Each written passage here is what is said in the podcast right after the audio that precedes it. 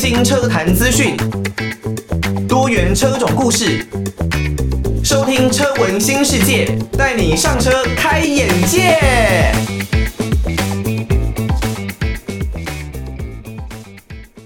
欢迎各位听众朋友收听车闻新世界，我是艾格。刚刚听到的这一首歌曲呢，是来自于炫香。还有可苦可乐他们的这首，我觉得很温暖的一首歌啦，和你一起，呃，应该说与你一起啦。当然，因为翻译的关系哦，会有不同的一个中文名称。那你如果刚刚没有听到这一首歌呢，代表的可能是你是使用 Podcast 的平台来收听我们的节目。真的必须要说，自从 Podcast 这个东西啊，大概在一两年前左右吧，开始慢慢在台湾活跃之后呢，很多的节目。真的是如雨后春笋般的出现哦，那就有点像是之前的 YouTube 他们的浪潮开始一样，开始兴起的那一个时候。当然，每一个人呢，其实要入这一行，然后呢，要做不一样的节目，根据每个人不同的个性还有类型，都会有不同的节目形态。那让门槛呢降得更低，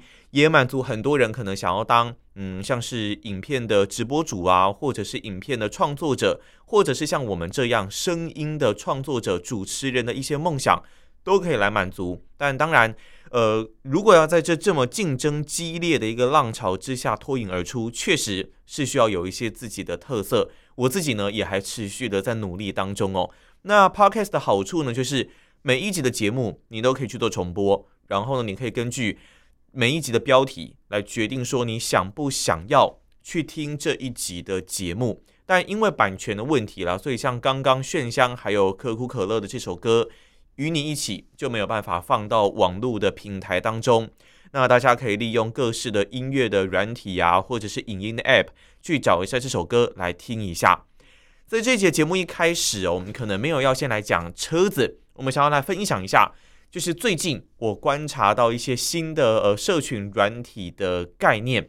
以往呢，大家如果讲到说社群软体哦，大多可能会想到的像是脸书啊、Facebook，或者呢是 IG、Instagram。那像对岸的听友，我知道有蛮多人在流行所谓的小红书哦，有蛮多的一些 App，有蛮多的一些新的社群软体都在大家的世界中不断的出现，然后大家的使用率呢也是相当高的。不过，其实就我自己个人在使用这些软体的心得下来呢，也会发现说，大家现在在上面的活动，好像就是要不断的展现自己的生活。那你如果自己的生活呢，似乎没有那么的多彩多姿，然后呢，没有那么的引人羡慕的话，好像就不值得 PO 上去，不值得放上去。例如像是 Instagram，大部分的人呢，在上面都是可能经过后置哦，经过修图。然后呢，是比较有包装过的样子，不是说这样子不好，但是其实利用这些方式，透过这些方式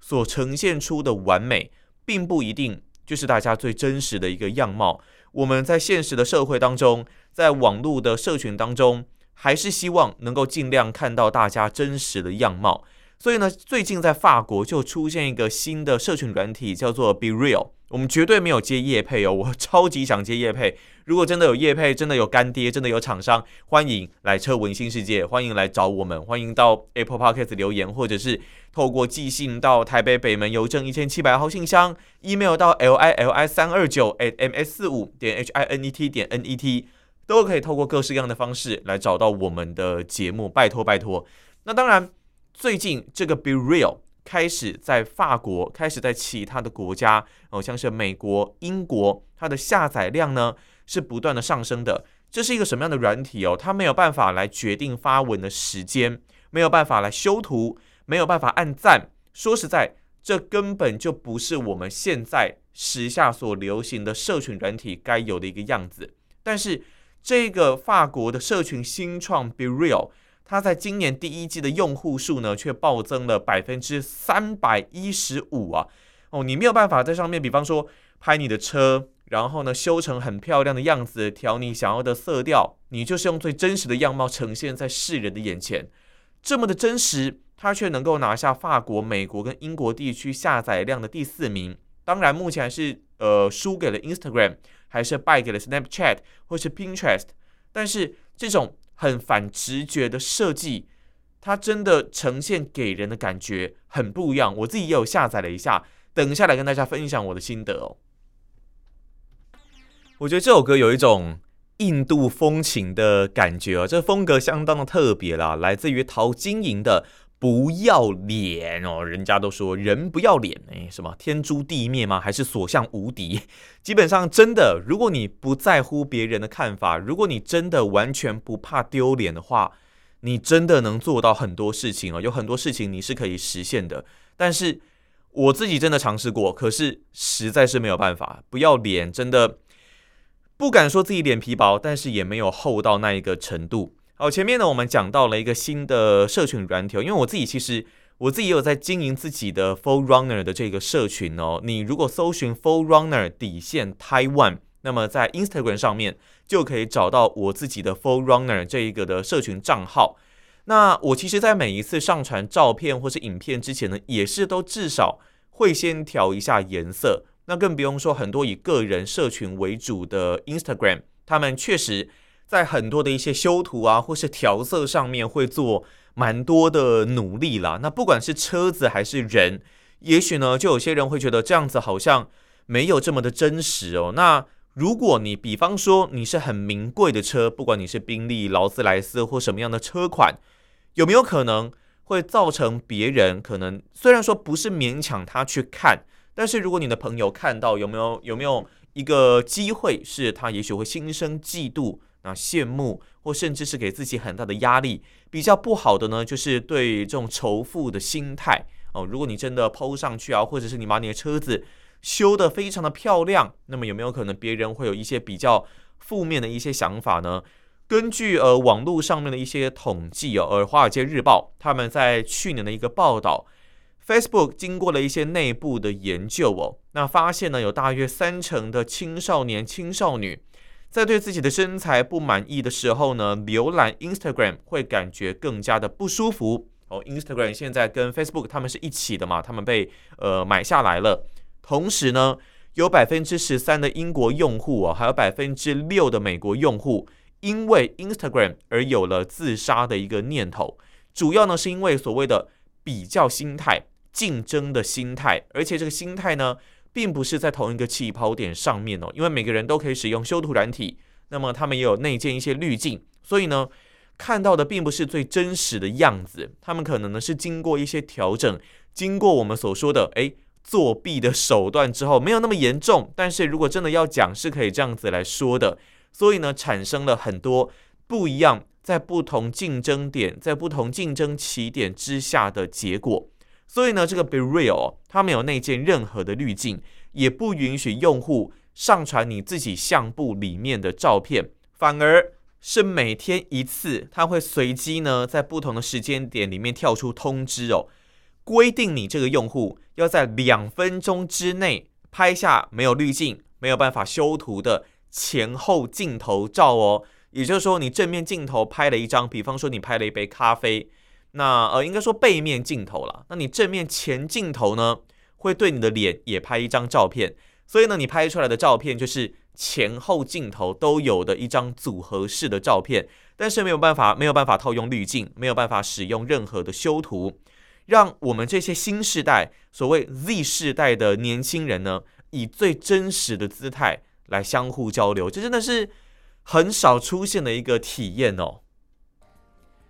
台湾的朋友，我相信应该很熟悉啦，那就是之前哦一直受到大家热烈讨论的《华灯初上》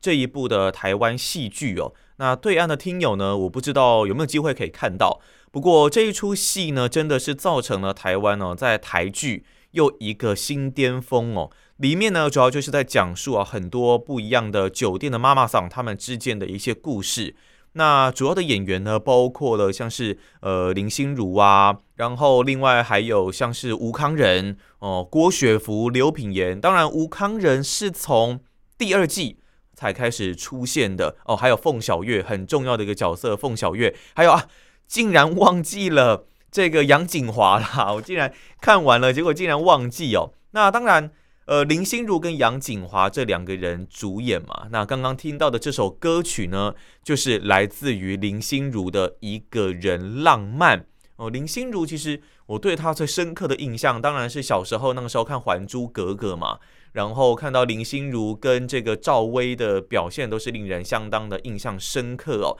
那她现在呢，也已经晋升为，当然她是霍建华的太太嘛，然后晋升为更成熟、演技更棒的一个演员哦。好，我们继续来讲，我们前面有讲到的这个 BeReal，它基本上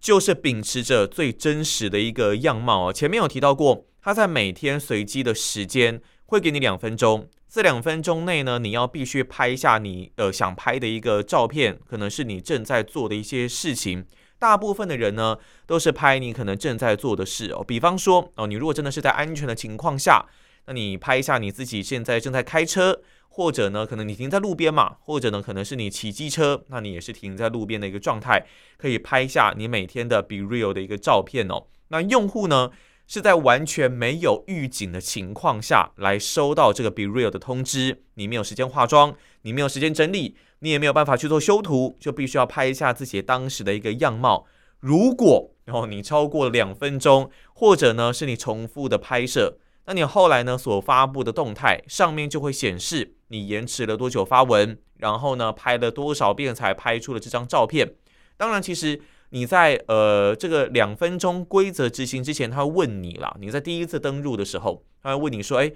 你要不要遵守？你要不要玩这个两分钟的规定？或者呢，是你可能有其他的一些选项？那你用户分享完照片之后呢，才能够拥有浏览其他人动态的权限。那其实呢，里面有用户就说，如果呢你在 BeReal 上面总是迟到，或者依然是假的样子的话。”那么你们还是去 Instagram，你们还是去 Facebook 吧，因为你自己还是一个假的状态，所以这个 BeReal 呢是希望人们可以秉持最平凡、最真实的生活来进行分享。重点呢，应该就是这个最真实哦。那它上面其实没有特别按赞的功能啦，但是你可以有，比方说它也是有赞，但是这个赞呢是必须要附带你的一个表情照片，你自己可以去拍你自己的一个表情。让你可以对你的朋友呢的一些动态啦，来发布心情或是留言哦。那这我觉得是还蛮特别的。我自己使用下来，其实我今天呃，我今天第一次使用吧。对，那我自己会感觉到说，嗯，虽然真的是没有修图，感觉好像有一点赤裸，但是又有一种莫名的成就感，因为你会知道这是你最真实的样子。你看别人的动态。也是最真实的样子。我看我别人的车，呃，别的网友的车子，别的网友的一些生活。那因为他们可能现在台湾比较少人用，所以呢，我看到之后，我目前所看到的动态，大部分都是国外的朋友。我可以看到他们在国外最真实的样子，这种感觉有点特别，有点说不上来。但是其实是还蛮吸引我会继续用下去的。而且因为他每天只会通知你这么一次，你其实。要花在上面的时间并不多，很多人现在提倡的一个运动是，不要太长使用手机，不要太长时间的使用手机，多多的跟真实世界来进行互动，这样你自己的心灵，这样你自己的脑子才会比较健康一点点。那 BeReal 它就是尽量的减少你这一方面的时间，你可能只有在那两分钟，你花时间拍了个照片，然后上传，然后稍微浏览一下别人的动态，也不会太多。然后就关掉手机，做你其他事情。哎，千万不要再去开其他的 app，然后再花很多时间在上面，这样就有点本末倒置啊。所以，如果我觉得使用这个 BeReal 会带大家体验更真实、更贴近现实生活的一个感觉啦。不过说来也讽刺哦，我们本来就是生活在一个这么现实、这么应该说这么真实的一个世界。但是我们现在却要透过这一些的虚拟软体来尽量的增加自己跟现实世界来互动的一个时间，这也代表说现代人真的是花太多时间在自己的手机，在自己的社群软体上面，在努力经营自己虚假的样子。我们还是希望可以尽量把自己最真实的样貌给呈现出来。所以呢，还是希望大家能够用最真实的样貌来面对自己啊，来面对你的朋友，来面对这整个社会。刚刚听到的歌曲呢，是来自于日本歌手岛谷瞳的《久远》。那当然，如果呢你是使用 Podcast 的平台，会没有办法听到我们的歌曲哦，因为版权相关的问题啊，没有办法直接的放到网络上。不过没有关系啊，现在各式的影音的 App、音乐的 App，应该大家都很熟悉，可以上网去搜寻一下岛谷瞳的这一首《久远》哦。最近呢又在看《火影忍者》，所以对于这些日本的歌曲呢，真的是相当相当的喜爱啦，听的时间是非常非常的多，也分享给大家。那当然讲到《火影忍者》，大家最熟悉的还是生物股长的青鸟。那有机会呢，一定还是要放来给大家听一听哦。如果你可以在网络上找的话，你可以先找一下。在二零一一年，生物股长演唱的这一首《青鸟》现场版，哇，那真的震撼力，那个宛如 CD 般 CD 般的演唱功力啊，CD 般的音质，真的，大家可以敬佩一下这生物股长他们的现场演唱的功力哦。好了，这一集节目一直还没有特别来讲车子，我相信大家应该等得有一点不耐烦了。那我要先分享一个我觉得很棒的一个消息哦，那就是 Toyota 他们的牛魔王 GR Supra。在日本这一边呢，是已经正式的让大家来看到了。当当然你会说，这个这世代的 A 九十的 Supra 不是早就都已经看到了吗？但是现在要看到的是六速手排的 GR Supra，在日本这一边呢，是已经正式的来让大家知道了。这一辆车呢，GR Supra 它搭载的是三点零升六缸的涡轮引擎啊，那是透过这个 RZ 的车款给打造而来的。在变速箱方面呢，当然是换上了六速手排的变速箱，另外转向跟悬吊的系统也有做改良，还有新的十九寸的锻造轮圈，以及内部呢是有 JBL 的这个高音质的音响哦。预计今年第四季会在台湾出现哦。这一颗 B 五八 BNWB 五八的三点零升直列六缸的引擎哦，当然因为它是跟这个 Z4 的双生车嘛，所以引擎呢会使用类似的架构。有很多人会开玩笑的说，这 Supra 就是 B N W 的车嘛，然后贴上 Toyota 的牌，确实没错。但是它的价格呢，就是比 B N W 来的低，所以呢，你会怎么去做选择？你是要选择正 B N W 的牌？然后用比较高昂的代价去买呢，还是你会选择其实根本就是 BMW 的车子，但只是换了一个牌就便宜很多，有可能可以便宜到一百万以上这样子的一个价格，你会怎么去做选择呢？这一颗 B 五八的引擎哦，三百八十二匹马力，五十点六公斤米的扭力，再配上 GR Supra 的这个六速手排自家研发的变速箱，哇，这真的是太香了，我真的超级超级期待哦。基本上过去 Z4 的这个首排车款呢，只有在搭载 B48 二点零升引擎车款上面推出，所以呢，GR Supra 它是首排车型，又搭载 B58 的这一颗引擎哦，应该可以说是绝无仅有的啦。那最关键的就是他们这一次的六速手排的变速系统，这到底是什么样的一颗变速箱呢？这个变速系统哦，是 Toyota Gazoo Racing 哦，这个丰田旗下的竞赛团队他们所自行研发的变速箱哦。这个六速手排的变速箱呢，跟 GR Yaris 是一样的，拥有 IMT 自动补油的一个系统。也就是说，一般我们都知道开手排车，或者是你骑这个一般挡车的摩托车，那你可能在退档的时候，都必须要去做一个补油的动作。那如果你有这个 IMT 呢，自动补油的系统，你就能够在退档的时候，系统帮你来进行自动补油，你不用太担心你操作上面发生失误，然后在路上产生危险的一个情况。因为如果依照我们传统的驾驶方式呢，如果你油补的不够，或者是你根本没有补到，那很可能会产生严重的挡刹，最严重是你车子可能会打滑，失去稳定性。所以有这个自动补油呢，一方面也是为了安全性哦，让引擎的转速呢都能够保持在最佳运转的一个甜蜜点。那升档的时候呢，也能够让离合器片结合的时候保有扭力。当然，如果你完全想要自己来练所谓的跟指，来练所谓的退档补油的技术，那么你可以在安全的环境使用运动模式来关闭这样子的一套系统哦。如果到运动模式底下，你就可以把自动补油给关闭掉。另外呢，前面有讲到，在外观上面呢，它有一个十九寸的锻造的轮圈。当然，因为它是这种锻造轮圈啊，所以呢，重量比先前的还要轻了一点二公斤哦。预计在整个竞赛表现还有乘车品质上面，可以有更棒的一个表现。还有就是车尾的 Supra S U P R A 的字样名牌，因为是手牌的关系嘛，所以换上了红色的涂装。哇，这让路上的人呢一看就知道，哇哦。这是一辆手排的车型哦。另外悬吊部分呢，这一次的全车系啊，也都换上了全新的 AVS 可变阻尼的一个避震系统哦。用悬吊系统的衬套来强化操控的手感，也改良了整个底盘控制的一个系统哦，包括了这个可变阻尼避震系统嘛，还有电动助力的转向跟车辆稳定的控制，让你的这一辆 Super 呢，基本上在操价上面可以有更棒的一个极限哦。那台湾的和泰汽车呢，这边就有说，在今年的新车规划上面，这一次海外发表的首排 Supra 呢，会在今年第四季抵达台湾。那么同样呢，在第四季抵台的还有新世代，像是 Toyota 的 Crown，以及备受外界期待第二代的这个 GR86，也会在下半年哦，大概是第三季左右的一个时间，在台湾来进行发表。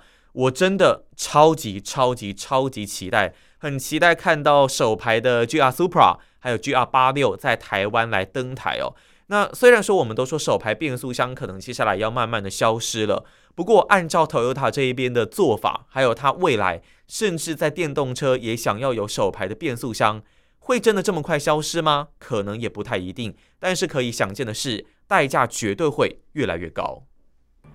这首歌很可爱啊，还蛮特别的，来自于福琼英的精算大师。我不知道大家在生活当中是不是精算大师呢？但是。我真的觉得，随着年纪越来越大，在生活当中是必须要做越来越多的精算。不管你在买任何的东西，你可能买房子、买车子、买一些生活用品，都必须要去做很多的精算哦。这一期节目，我们跟大家分享了，包括了像是我觉得更能够真实面对自己的 App 哦，这个社群新的社群软体 Be Real。那么另外呢，也跟大家稍微聊了一下关于 GR Supra 牛魔王它的首排版，目前看起来和泰这边一直在讲。第四季就有希望可以来导入台湾哦，大家绝对是相当的期待，也相当兴奋。那你如果呢，对于车闻新世界有任何的建议啊，都欢迎可以寄信到台北北门邮政一千七百号信箱，或者呢是可以 email 到 l i l i 三二九 at m s 四五点 h i n e t 点 n e t，也可以呢选择到 Apple Podcast 帮我们来一个五星的留言，那艾格呢都可以当做未来节目的一些参考。好，以上呢就是我们这期的节目内容，我们就下周的节目再见喽，拜拜。